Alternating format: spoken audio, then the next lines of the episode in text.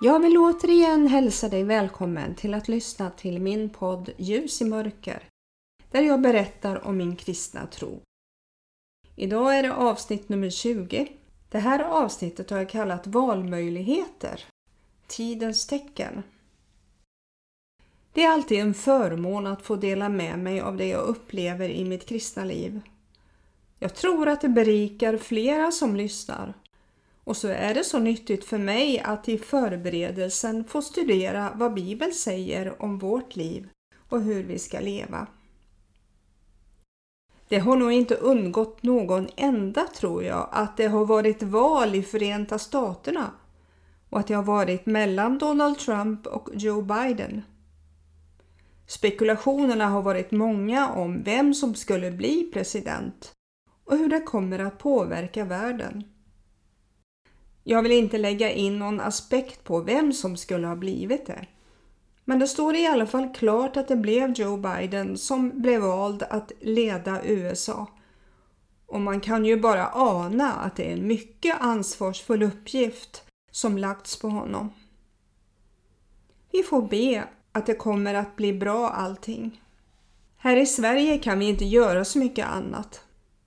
USA har haft stora svårigheter med tragedier av olika slag. Inte minst pandemin som slog så hårt med över 200 000 personer döda. Och nu verkar det som om det kommer en andra våg över våra länder. Vi behöver alla ta vårt ansvar att inte sprida viruset utan verkligen ta detta på allvar och följa Folkhälsomyndighetens restriktioner. Nu är det inte bara rekommendationer som gäller utan restriktioner. När man rör sig ute så är det inte många som använder munskydd har jag märkt. En del håller avstånd men inte alla. När jag var på sjukhuset i onsdags så mötte jag två personer som hade munskydd inom sjukhusets väggar och en ute. Och det var en äldre dam som hade det på hakan. Det är skrämmande. Det har varit en välsignelse att jag och min man har kunnat handla online på ICA Maxi. Vi beställer maten på datorn och sen hämtar vi kassorna på drive-in. Vi behöver inte gå ur bilen en gång och det känns skönt och så smidigt sen. I livet så ställs vi inför en massa olika val. Det börjar redan när vi är barn och förstår skillnaden mellan att lyda och inte lyda våra föräldrar, till exempel. Sen ställs vi inför val när vi ska söka in på olika linjer på gymnasium eller högskola. Senare i livet väljer vi vilket parti vi ska rösta på och även vem vi vill leva tillsammans med hela livet. När det är dags att skaffa bostad så står vi inför många olika val hur stor lägenheten bör vara, vilken våning vi vill bo på och så vidare. Ja, hela livet består av många val och beslut. Det vore intressant att veta vilket val som just du tycker är viktigast att göra. Vilket beslut har du tagit som du tyckte var viktigt för dig? Jag är säker på att det kan se väldigt olika ut vem man frågar, i vilken situation man står i.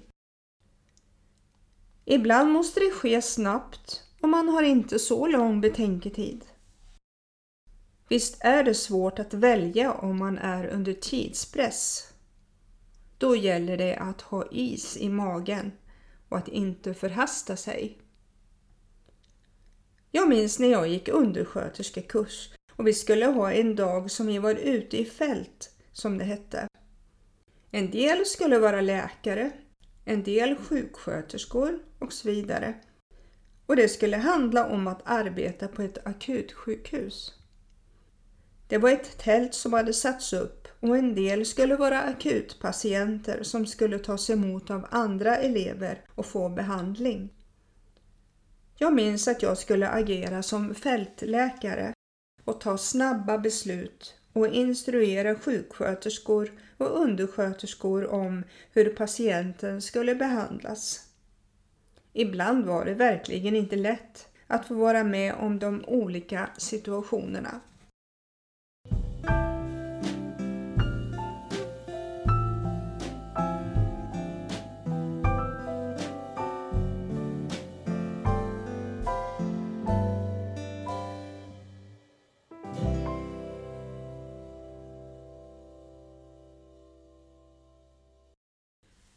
Skulle gärna vilja berätta vilket val som jag tyckte var det viktigaste för mig i mitt liv. Och det var valet att följa Jesus och bli frälst. Ja, det kunde man ju tänka sig, kanske någon tycker. Men jo, det var det viktigaste valet i livet. Du väljer då inte bara för stunden och livet, utan för evigheten. Därför är det så viktigt det finns en kör där man sjunger så här. Jag har beslutat att följa Jesus. Jag har beslutat att följa Jesus. Jag har beslutat att följa Jesus och aldrig mer tillbaka gå. Om andra tvekar vill jag dock följa. Om andra tvekar vill jag dock följa. Om andra tvekar vill jag dock följa och aldrig mer tillbaka gå. Jag följer korset och lämnar världen. Jag följer korset och lämnar världen. Jag följer korset och lämnar världen och ingen tillbaka går. En sak är säker. Vi lever i den sista tiden innan Jesus kommer tillbaka. Men hur kan du säga så? Hur vet du det? Vad har du för bevis på att det är så? säger du kanske. Jo, vi kan läsa i Bibeln om något som heter tidens tecken. Det finns flera bibelställen där Jesus själv säger vad som kommer att hända vid tidens slut och vad som är tecknen på att han snart kommer tillbaka för att hämta dem som tror och blivit frälsta. Bland annat så kan vi läsa i Matteus evangelium i kapitel 24 från vers 3 till 14. När Jesus sedan satt på Oljeberget och lärjungarna var ensamma med honom gick de fram till honom och frågade Säg oss, när skall detta ske? Och vad blir tecknet på din återkomst och den här tidsålderns slut? Jesus svarade dem Se till att ingen bedrar er. Ty många skall komma i mitt namn och säga jag är Messias och det ska leda många vilse. Ni kommer att höra stridslarm och rykten om krig. Se då till att ni inte blir skrämda, ty detta måste hända. Men därmed har slutet ännu inte kommit. Folk skall resa sig mot folk och rike mot rike och det skall bli hungersnöd och jordbävningar på den ena platsen efter den andra. Men allt detta är bara början på födslovåndorna. Då skall man utlämna er till att misshandlas och dödas och ni kommer att bli hatade av alla folk för mitt namns skull.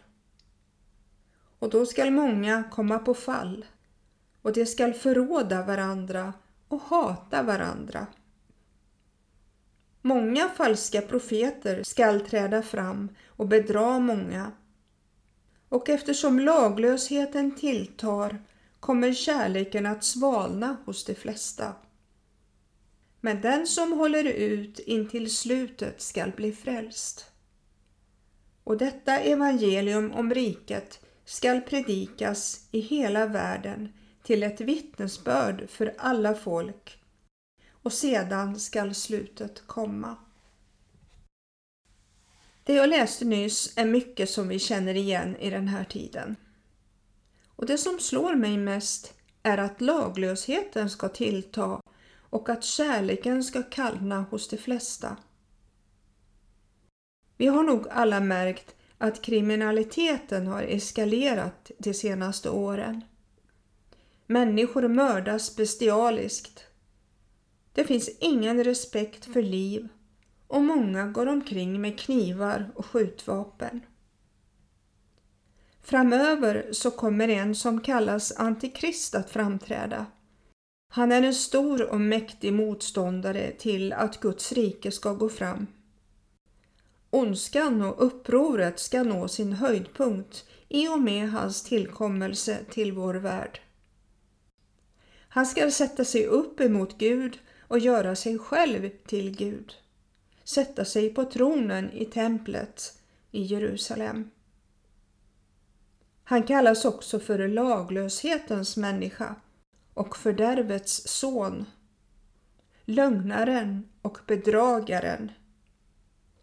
I Uppenbarelseboken kapitel 13 kallas han också för vilddjuret och draken. Namnet Antikrist är sammansatt av anti och Kristus. Alltså anti, mot Kristus. Själva ordet betyder istället för. Och det är möjligt att det finns en dubbel betydelse i namnet. Han är både mot Kristus och en falsk Kristus. En motsats eller en efterapning av Kristus. Han kommer att förvilla många och tvinga människor att tillbe honom. Den som inte har vilddjurets märke på högra handen eller på pannan kan inte köpa eller sälja något. Och detta står i Uppenbarelseboken 13 och verserna 14 till 18. Om du vill fortsätta att läsa om hur det går för Satan och hans antikrist så kan du läsa kapitel 20 där det står att han ska besegras fullständigt i vers 10. Det som sedan är märkbart är att det står att folk skall resa sig upp mot folk och rike mot rike. Aldrig har det varit så mycket motsättningar inom rikena som nu. Det är hela tiden demonstrationer och våldsdåd på den ena platsen efter den andra. I Kina, USA, Belarus, Thailand, här i Sverige, bland annat i Göteborg, Minsk, Indonesien, Frankrike, Berlin, Mali med flera. Coronapandemin hotar att skapa massiva svältkatastrofer och FN har gått ut med uppgifter om att risken för svält har fördubblats. Redan innan covid-19 pandemin kom så var flera hundra miljoner människor över hela världen drabbade av svält. Det är ju världens fattigaste länder och människor som drabbas extra hårt av coronan. Naturkatastroferna minskar inte i antal utan tvärtom, vilket försvårar för uländerna att överleva både coronan och svälten för de som överlever naturkatastroferna. Vi märker också att jordbävningarna kommer oftare och kraftigare, vilket också är ett tecken. Till sist så säger Jesus i vers 14 och detta evangelium om riket skall predikas i hela världen till ett vittnesbörd för alla folk och sedan skall slutet komma. Det är många i vår värld som har hört evangeliet om Guds rike. Och med dagens teknik och möjligheter att använda media i en allt större utsträckning så går det med rasande fart. Jag vill gärna citera en del av en artikel från ETAL som betyder Evangelium till alla länder. Gud är intresserad av världen. Hela världen. Jesus sa Gå ut i hela världen och predika evangeliet. Gud älskar varje människa. Han tänker inte smått och har inte bara en lokal vision. Gud tänker på alla människor. Jesus gav sitt blod, dog och uppstod igen. Inte för endast en religion eller för en folkgrupp, men för varje människa. Jesus sa att hans ord är säden och världen är åkern. Guds intresse för nationerna beror på människorna som lever där. Eftersom Gud är intresserad av varje person är han intresserad av Skandinavien med nästan 27 miljoner människor, inklusive Finland. Om Gud bryr sig om Skandinavien så bryr han sig också om Frankrike med 67 miljoner, Nigeria med 191 miljoner samt Brasilien, Pakistan och Indonesien som var för sig har mellan 200 och 300 miljoner invånare. Gud är intresserad av och tänker på Indien med 1 miljard 370 miljoner dyrbara individer och Kina med 1 miljard 434 miljoner människor. Jesus sa att en människa är värd mer än all världens rikedomar. Det finns ingen begränsning i Guds vision. Den omfattar hela världen. Var och en av de nästan 8 miljarder människor som lever nu. Slutcitat. Och visst håller jag med. Det är så att Gud intresserar sig för varenda liten människa och att varje person ska få höra evangeliet och ta emot nåden att få bli ett Guds barn. Du undrar säkert, om han nu bryr sig om varje människa, varför händer det så mycket tragik i världen med naturkatastrofer och dylikt? Precis det som jag nu citerat kallas för teodicéfrågan. Om nu Gud är så kärleksfull och har sån makt, varför gör han då inte slut på allt elände i världen? Som jag tidigare pratat om så fick människan en fri vilja när hon blev till. Hon valde då att göra det som djävulen ville. Att tro på lögnen och att stå emot Gud. Hon valde sida redan i det första syndafallet i Edens lustgård. Därför följer det elände i spåret av syndens gärningar. Men han har inte utlämnat oss till djävulen utan beredde en utväg för oss att bli fria genom Jesu offer på Golgata. Gud steg ner till jorden i människogestalt. Jesus Kristus för att ta allt vårt straff på sig. Det var enda vägen till frälsning för oss. Sen står valet hos dig och mig. Vill vi ta emot det han har gjort för oss eller vill vi fortsätta stå emot honom och hans plan för våra liv? Det valet var inte svårt för mig som jag nämnde om i början. Det var det bästa val jag kunde göra. Och det leder till räddning från evig död. Och det gäller för alla som vill tro och ta emot honom. Dessa verser i Matteus evangelium som jag tagit upp idag och som handlar om tidens tecken och hur det blir innan Jesus kommer tillbaka är bara ett bland många ställen. Men hur kommer det då att se ut när Jesus kommer tillbaka? Och hur vet vi att det är så? I Matteus 24 och vers 27 står det Ty liksom blixten går ut från öster och syns ända bort i väster, så skall Människosonens ankomst vara. Vad är det vi ska tänka på nu? Jo, verserna 42 till 44 i samma kapitel så står det Var därför vaksamma, ty ni vet inte vilken dag er Herre kommer. Men det förstår ni att om husets ägare visste när på natten tjuven kom, då skulle han hålla sig vaken och inte tillåta att någon bröt sig in i hans hus. Var därför också ni beredda, ty i en stund när ni inte väntar det kommer Människosonen. Vi vet alltså inte vilken dag eller vilken stund som Jesus kommer tillbaka. Men han manar oss att vi ska vara beredda genom att vaka och be.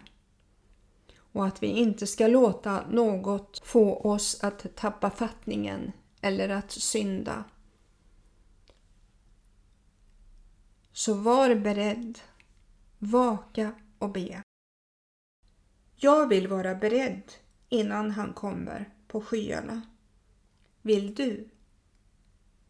Gud välsigne dig att välja rätt